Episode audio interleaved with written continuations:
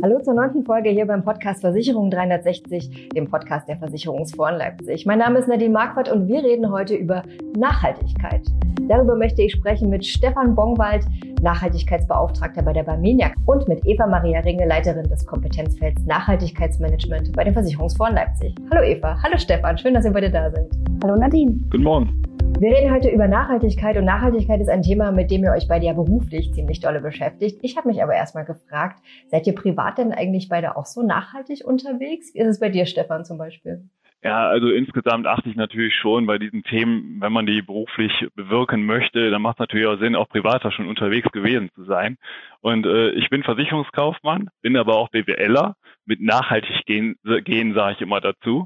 Und äh, natürlich achte ich auf solche Dinge wie Ökostrom, auch Bio-Lebensmittel alleine wegen der Gesundheit oder das Auto einfach stehen lassen und mal zu Fuß gehen. Heute Morgen war ich schon beim Bäcker, gestern zu Fuß einkaufen. Äh, und das sind einfach Dinge, die dann mittlerweile den Alltag auch prägen und eigentlich schon gar nicht mehr äh, gar nicht mehr groß drüber nachgedacht werden muss, ne? sondern die sind einfach schon drin. Und wie, wie ist es bei dir, Eva? Bei mir ist es ähnlich. Ähm, da muss ich mich dir anschließen. Ich bin auch BWLerin, genau. Und so wie es mich beruflich beschäftigt, beschäftigt mich das Thema natürlich auch privat. Da auch vor allem eben, was den Konsum äh, betrifft. Ich versuche da Verpackungsmüll zu vermeiden, habe viel umgestellt, auch auf Glas oder eben mit diesen Netzen im Supermarkt. Ähm, kaufe regional ein oder versuche das zumindest, ähm, achte auch auf Labels, was das angeht und bin eigentlich immer auf der Suche auch nach Alternativen, ähm, ja auch was Secondhand angeht, ähm, zum Beispiel eben was ja Einkauf von Kleidung beispielsweise. Und als Mutter muss ich auch sagen, macht es mich auch stolz, das auch meinen Kindern mitgeben zu können. Und äh, wenn ich sehe, dass die da auch schon mit offenen Augen ähm, durch die Welt gehen mit ihren vier und sieben Jahren, das macht mich ja stolz als Mutter. Ich glaube, über das Thema Nachhaltigkeit im privaten Umfeld könnten wir, glaube ich, eine eigene Podcast-Folge machen. Aber ich würde jetzt gerne zu unserem eigentlichen Thema kommen, nämlich die Versicherungsbranche. Stefan, wo steht denn die Versicherungsbranche aktuell zum Thema, beim Thema Nachhaltigkeit da, deiner Meinung nach? Ja, insgesamt muss ich sagen, dass die Versicherungsbranche ja insgesamt das Geschäftsmodell äh, ist ja schon nachhaltig geprägt. Also wir sind ja wirklich in einem Bereich unterwegs, auch Risiken zu kalkulieren zu bewerten und dann auch entsprechenden Versicherungsschutz anzubieten. Und das ist natürlich schon insgesamt sehr nachhaltig. Wenn man dann an die Langfristigkeit der Verträge denkt, gerade im Bereich der Altersvorsorge, die teilweise Jahrzehnte laufen, bis 40, 50 Jahre und trotzdem es hinterher natürlich zu diesen Auszahlungen kommen, einer Rentenversicherung, einer Lebensversicherung oder auch im Krankenversicherungsbereich, wo man oftmals jahrzehntelange Laufzeiten hat. Und wir haben uns immer schon die Frage gestellt, wo liegen große gesellschaftliche Herausforderungen? Wie kann man diese Risiken bewerten? Und wie kann man wirklich entsprechenden Schutz anbieten? Und deswegen sehe ich uns da schon ganz gut aufgestellt. Was sich natürlich verändert hat, ist, dass das Nachhaltigkeitsthema auch neu bewertet wurde. Ähm, nehmen wir da zum Beispiel auch ähm, das Thema Umwelt. Wir haben ja schon seit vielen, vielen Jahren bieten wir auch schon Versicherungsschutz an wie Umweltschadensversicherung. Aber jetzt Themen wie Green Deal der EU ist natürlich ganz neu. Und wir als Versicherungsbranche haben uns natürlich auch diese Dinge angeschaut und haben dazu natürlich auch eine Positionierung formuliert, wie Ende des äh, Ende Januar dann vom Gesamtverband der deutschen Versicherungswirtschaft auch veröffentlicht wurde.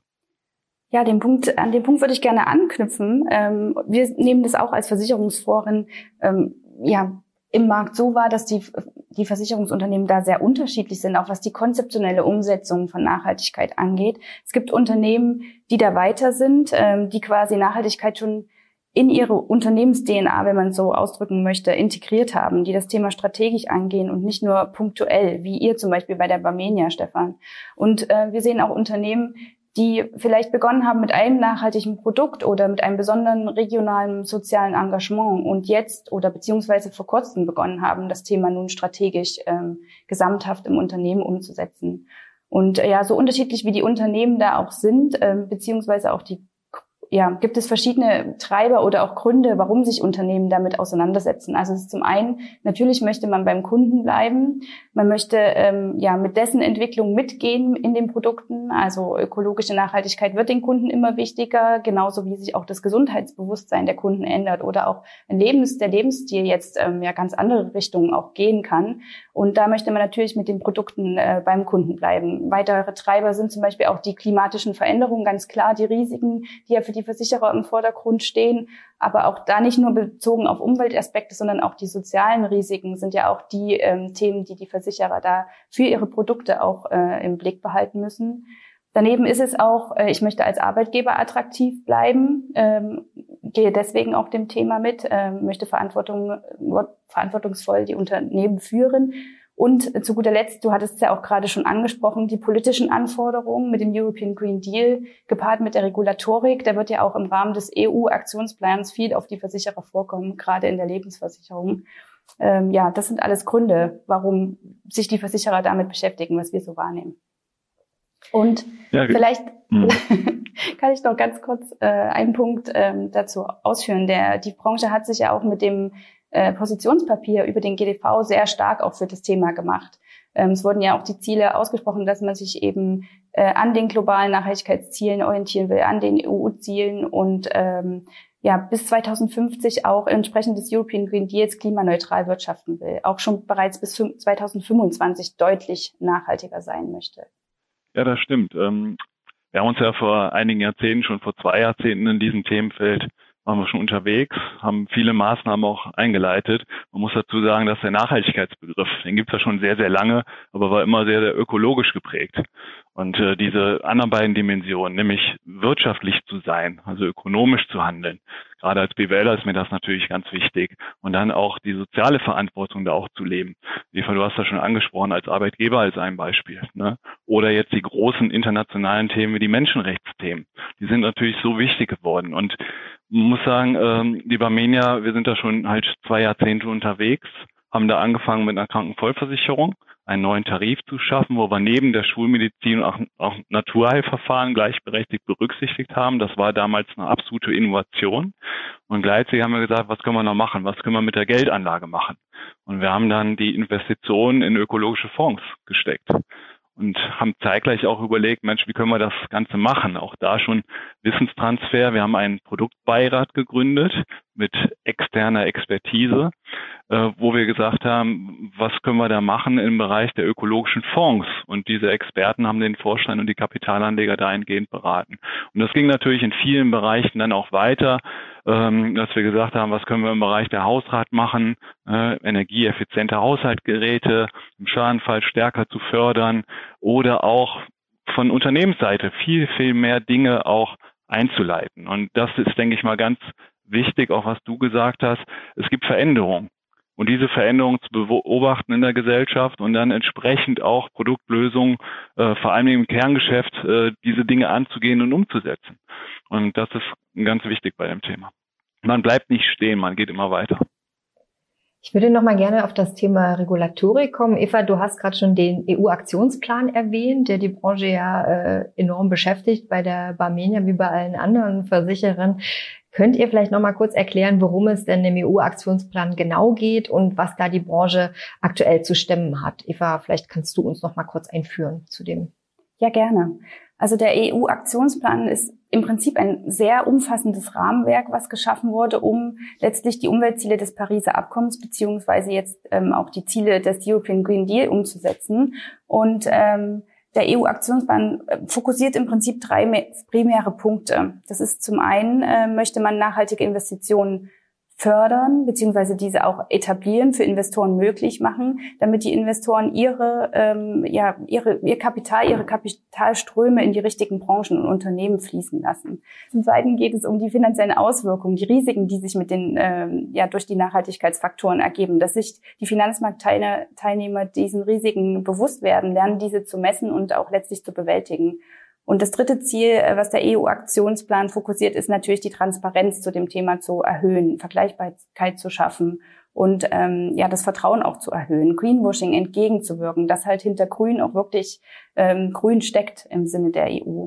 Und langfristig zieht das natürlich ähm, alles darauf ab, äh, dass man als Unternehmen äh, ja am Markt erfolgreich bestehen bleibt. Und das sollte ja alle Unternehmen interessieren. Und ja, diese Regulierungsmaßnahmen, die mit dem EU-Aktionsplan einhergehen, haben letztlich dann Auswirkungen auf alle Anlageprodukte, die dahinterstehenden Investitionen, die Anlageberatung und äh, bringen eine ganze Reihe an Offenlegungspflichten äh, für die Unternehmen mit.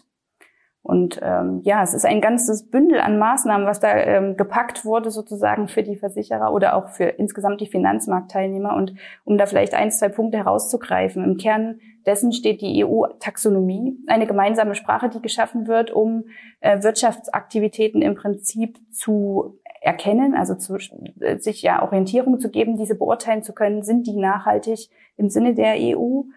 Und ähm, da wird konkret jetzt an den äh, Kriterien äh, für die Umweltziele gearbeitet und ähm, künftig, und das werden wir auch in diesem Jahr noch, ähm, ja, davon ja erste, ersten Einblick erhalten, auch an der Sozialtaxonomie.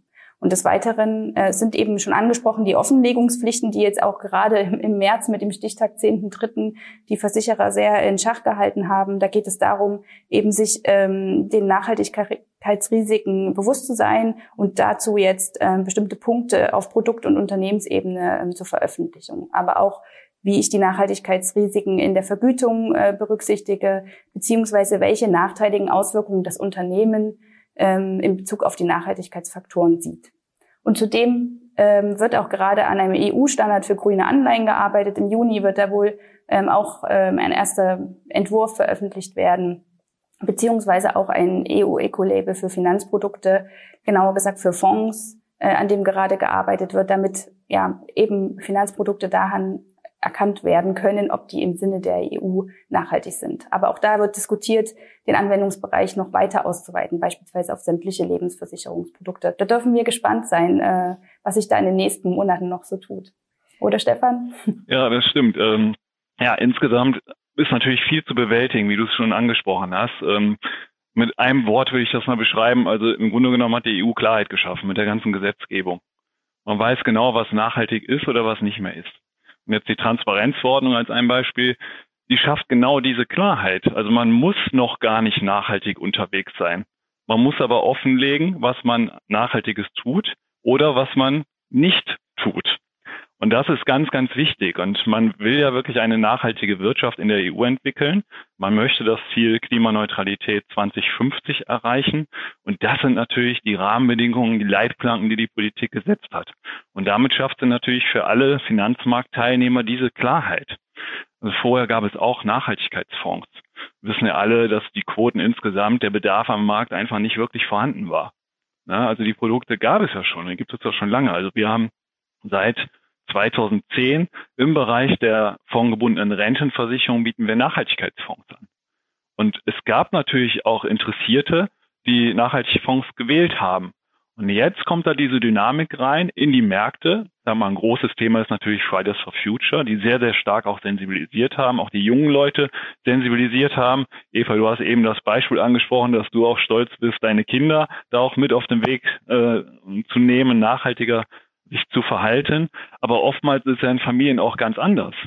Wenn man so, sag ich mal, so alt wie ich, ne, äh, mittleres Alter und äh, die Kinder kommen nach Hause und lernen Dinge in der Schule oder waren mit bei den Demos Fridays for Future, dann stellen die natürlich auch die richtigen Fragen. Warum essen wir Fleisch? Woher kommt das Fleisch?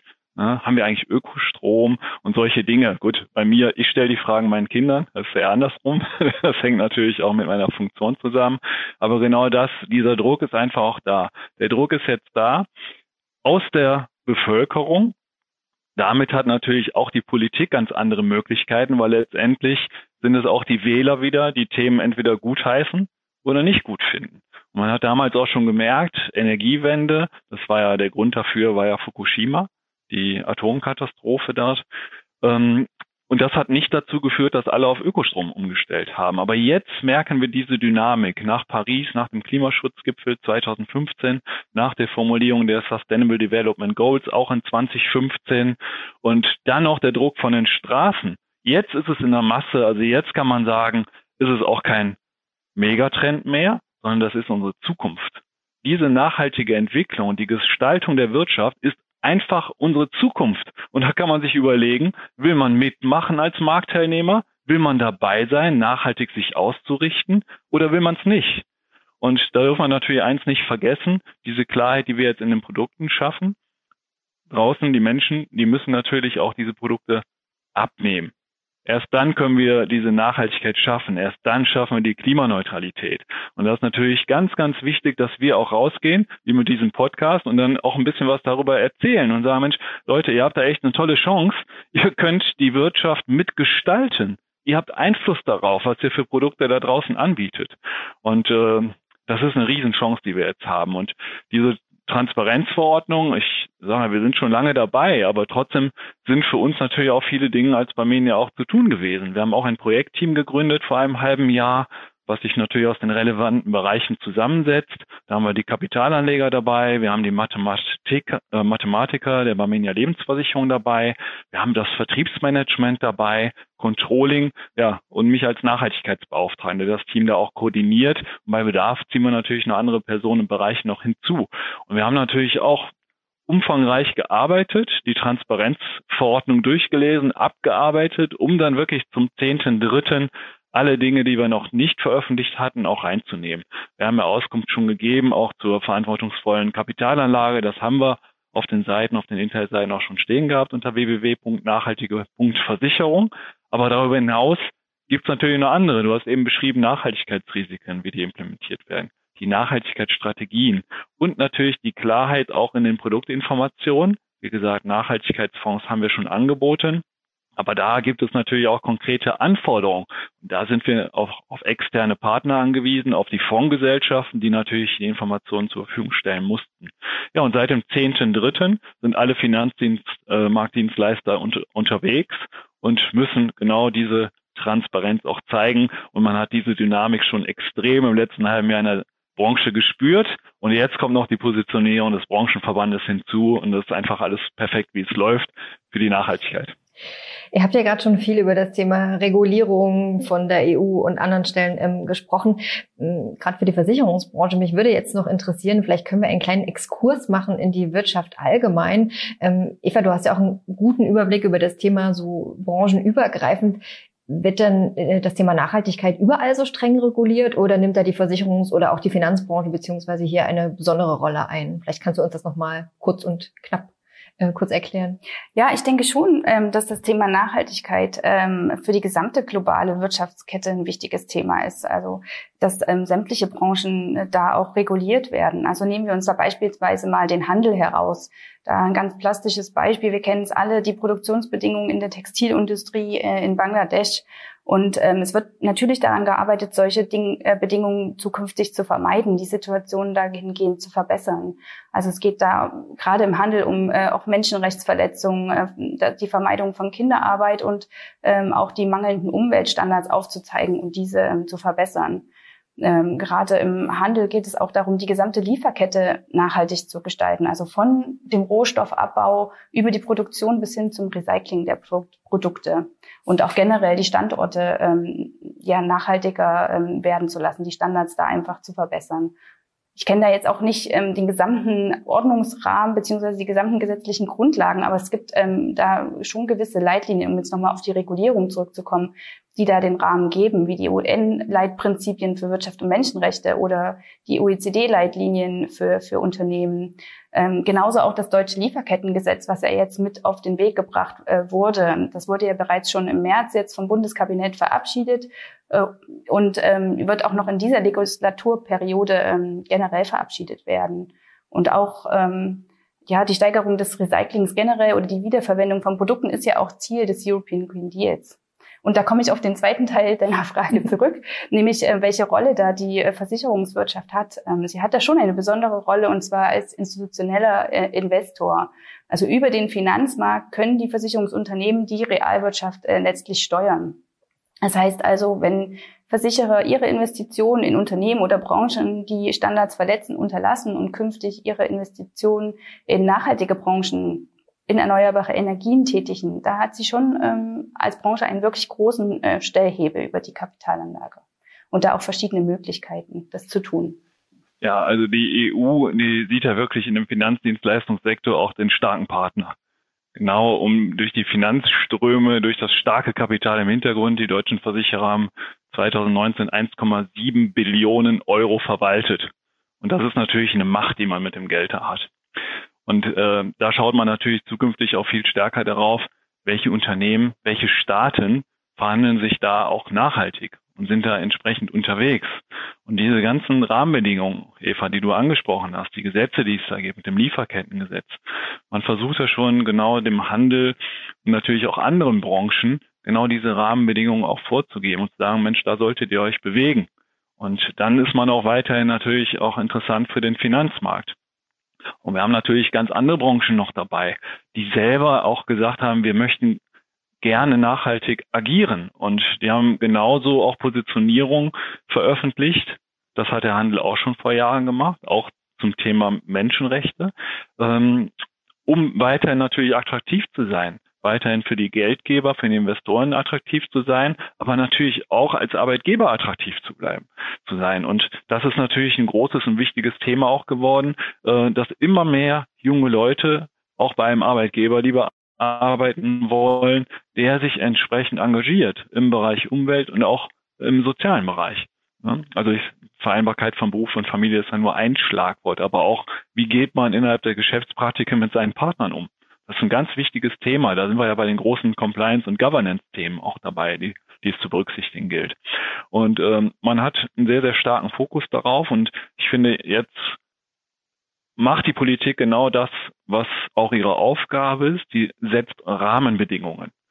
Man freut sich nicht über Gesetze, das ist klar, weil die Branche, gerade die Versicherungsbranche und der Bankensektor, die sind natürlich schon sehr, sehr stark reguliert auch.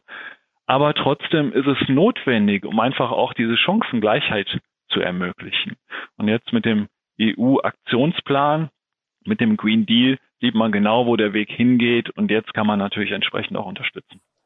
Und es gibt ja auch ähm, die verschiedensten Möglichkeiten, ähm, Nachhaltigkeit in die Kapitalanlage zu integrieren als Versicherer, wenn wir nochmal auf die zu sprechen kommen wollen. Ähm, zum Beispiel geht es über den Ausschluss verschiedener Branchen, sogenannte Ausschlusskriterien, aber man kann auch ja, die Möglichkeit als großer Investor ähm, des Engagements nutzen, also Prozesse zu etablieren, um äh, Unternehmen, in die ich investiere, ähm, dazu zu bringen, selbst nachhaltiger zu werden. Das sind ja auch äh, Möglichkeiten, die die Versicherer äh, nutzen können. Wir hatten da auch im vergangenen Jahr ähm, eine Studie mit dem Asset Manager Kendriam ähm, durchgeführt und ähm, da war es auch ähm, eben Ergebnis, dass die Versicherer als mittelfristiges Ziel äh, schon haben, äh, ja, sehen, äh, vollumfänglich ESG in die äh, gesamte Kapitalanlage, also über alle Assetklassen hinweg zu integrieren. Begonnen hat man da jetzt erstmal bei Aktien, weil da eben auch die Datengrundlage die beste war und ist eben über einen relativ einfachen Mechanismus, nämlich die Ausschlusskriterien, ähm, ähm, ja, auf das Thema zugegangen und hat das äh, Thema umgesetzt und äh, möchte jetzt aber da auch künftig, und das wird halt auch immer wichtiger werden, eben da Einfluss zu nehmen als äh, Versicherungsunternehmen. Und auch wenn man damit eben sein Anlageuniversum, sage ich mal, ein bisschen einschränkt, schafft es doch eben auch mehr Sicherheit im, im Portfolio, beziehungsweise schafft auch neue An Anlagemöglichkeiten in Zukunft. Genau, das Thema Kapitalanlage, Risikomanagement, das sind so, glaube ich, die Klassiker, an die man sofort denkt, wenn es um Thema Nachhaltigkeit im Bereich Versicherung geht. Aber Nachhaltigkeit, und ihr habt das an vielen Stellen gerade schon erwähnt, zieht sich ja auch durch ganz viele andere Bereiche. Ähm, vielleicht könnt ihr das nochmal zusammenfassen kurz. Wo agieren denn die Versicherer noch mit nachhaltigen Ansätzen in ihren Unternehmen und ihren Produkten? Ja gut, da ich aus der Praxis komme, starte ich einmal. Ähm, gut, Kapitalanlage finde ich nochmal ganz wichtig, was zu, zu sagen. Also es gab ja immer schon Einzelinvestments und da natürlich auch die sehr, sehr sichere Kapitalanlage. Also man hat ja auch immer diese Sicherheit ganz hoch gehalten. Die Erfüllung der Verträge ist die oberste Maxime, die es natürlich gab. Und auch da sind irgendwann viel stärker diese Umwelt- und Sozialthemen auch eingeflossen. Ähm, wir haben beispielsweise 2014 die Principles for Responsible Investments der Vereinten Nationen gezeichnet und haben dann auch geschaut, wie Eva das auch gerade beschrieben hat, äh, wie man das innerhalb der Kapitalanlage sukzessive wirklich integrieren kann. Und mittlerweile, jetzt im Jahr 2021, müssen wir sagen, das ist äh, nahezu vollumfänglich auch integriert. Das einzige, die einzige Asset-Klasse, die da noch nicht so richtig integriert werden kann, das sind die Immobilien weil es da noch keine entsprechenden Konzepte wirklich gibt.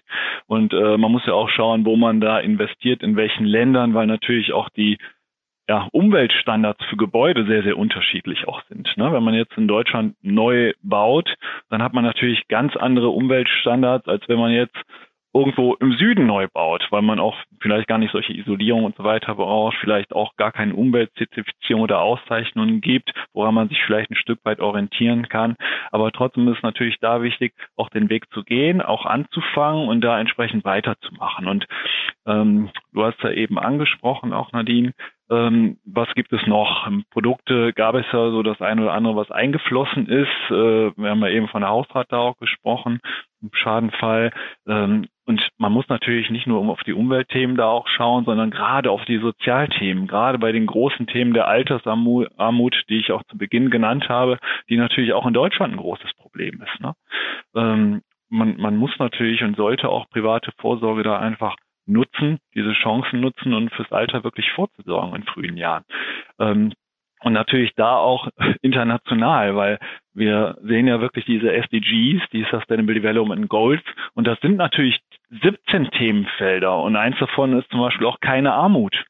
Und da muss man natürlich auch diese, diese Dinge bewerten und die Themen auch mit in die Geschäftsmodelle auch einfließen lassen.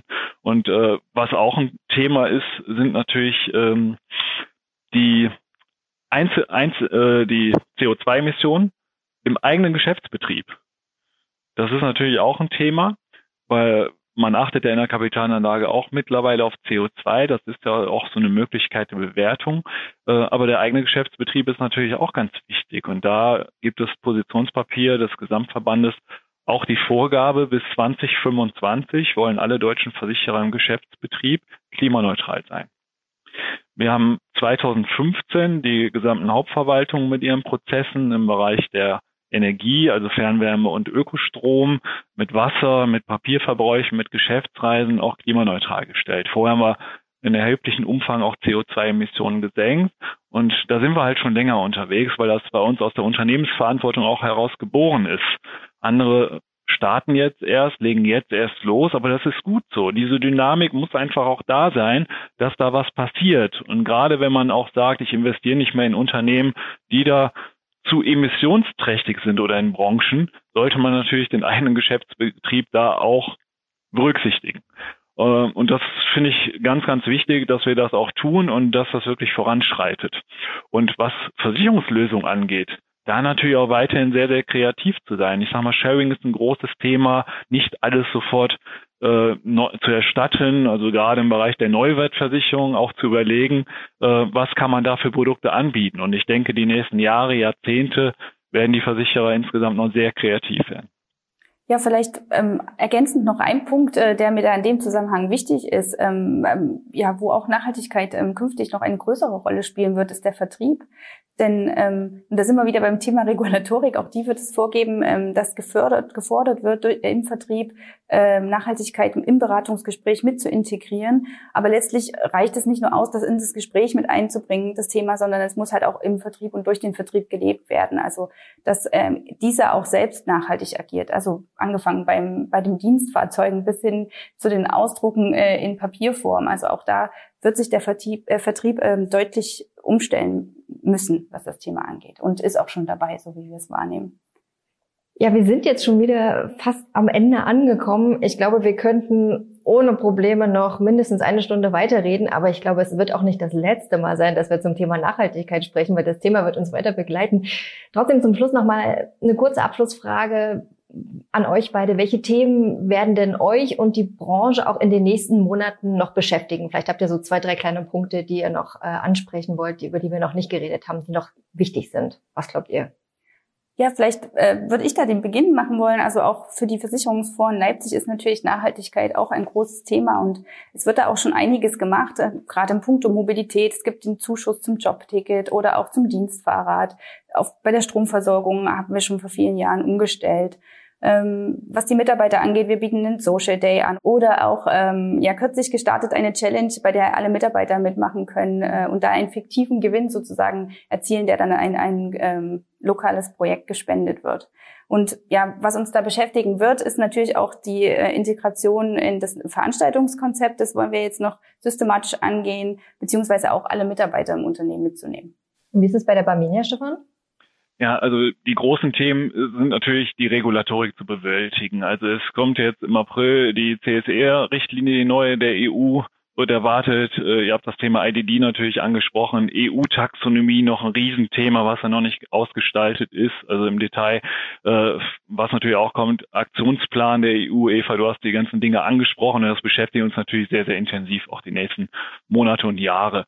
Äh, für die Barmenia heißt es, das Thema auch intern bei den Mitarbeiterinnen und Mitarbeitern am Köcheln zu halten, weil wir ja schon lange unterwegs sind, auch äh, sehr viel gemacht haben im Bereich der Kommunikation, auch wirklich die Mitarbeiterinnen äh, sehr stark eingebunden haben. Wir haben von 2013 bis 2017 Nachhaltigkeitstage in den Hauptverwaltungen durchgeführt, auch mit vielen Partnern. Das muss man sich vorstellen wie eine kleine Messe mit bis zu 25 Ausstellern, mit Vorträgen dabei. Wir haben natürlich auch äh, eine Nachhaltigkeitsbank dabei gehabt damals. Wir haben auch ja, Produkte gehabt, gerade wenn ich eben an Ernährung und so weiter und Bio-Lebensmittel und so weiter denke, haben wir das Betriebsrestaurant natürlich vieles umgestellt und da die Partnerunternehmen eingeladen, die einfach ihr Produktangebot auch mal zeigen konnten. Und wir wollen das natürlich auch kommunikativ am Köcheln halten. Das machen wir auch sehr stark über die Mitarbeiterzeitschrift, übers Intranet. Ähm, jetzt findet die Earth Hour bald wieder statt. Gut, wenn der Podcast aus, ausgestrahlt ist, war sie schon. Das ist nämlich jetzt am Samstag immer eine Stunde, wo man weltweit das Licht ausschaltet, vom WWF organisiert. Ähm, und wir haben viele Aktionen, beispielsweise auch, wenn wir jedes Jahr über unser Klimaschutzprojekt abstimmen, beziehungsweise das auswählen, lassen wir die Mitarbeiterinnen und Mitarbeiter über das Intranet darüber abstimmen. Was soll es denn werden? Und fürs letzte Jahr, fürs letzte Jahr 2020 ähm, haben die sich entschieden für ein Projekt in der Dominikanischen Republik, nämlich für Photovoltaik. Aber auch da fließt immer die soziale Komponente mit ein. Das heißt, vor Ort werden dann wirklich Schulungen durchgeführt. Die Leute werden in die Ausbildung gebracht. Und das äh, gibt der Goldstandard her, der höchste Zertifizierungsstandard bei Klimaschutzprojekten. Und das ist uns ganz wichtig, darauf zu achten, auch da die drei Dimensionen der Nachhaltigkeit zu berücksichtigen und natürlich dann auch wieder die Mitarbeitern abzuholen. Mit Stefan Bongwald und Eva Maria Ringel habe ich heute über das Thema Nachhaltigkeit gesprochen. Ich habe gelernt, die Versicherungsbranche hat sich auf jeden Fall schon auf den Weg gemacht, was das Thema angeht. Einige sind schon weiter, andere fangen vielleicht jetzt erst an. Das Ganze wird getrieben von schon auch von Druck von außen wie auch von innen. Regulatorik spielt eine ganz große Rolle. Ich, äh, Rolle. ich glaube, das Wort haben wir heute mit am meisten gehört im Podcast. Aber auch die Gesellschaft äh, verlangt es quasi, dass die Versicherungswirtschaft nachhaltiger wird.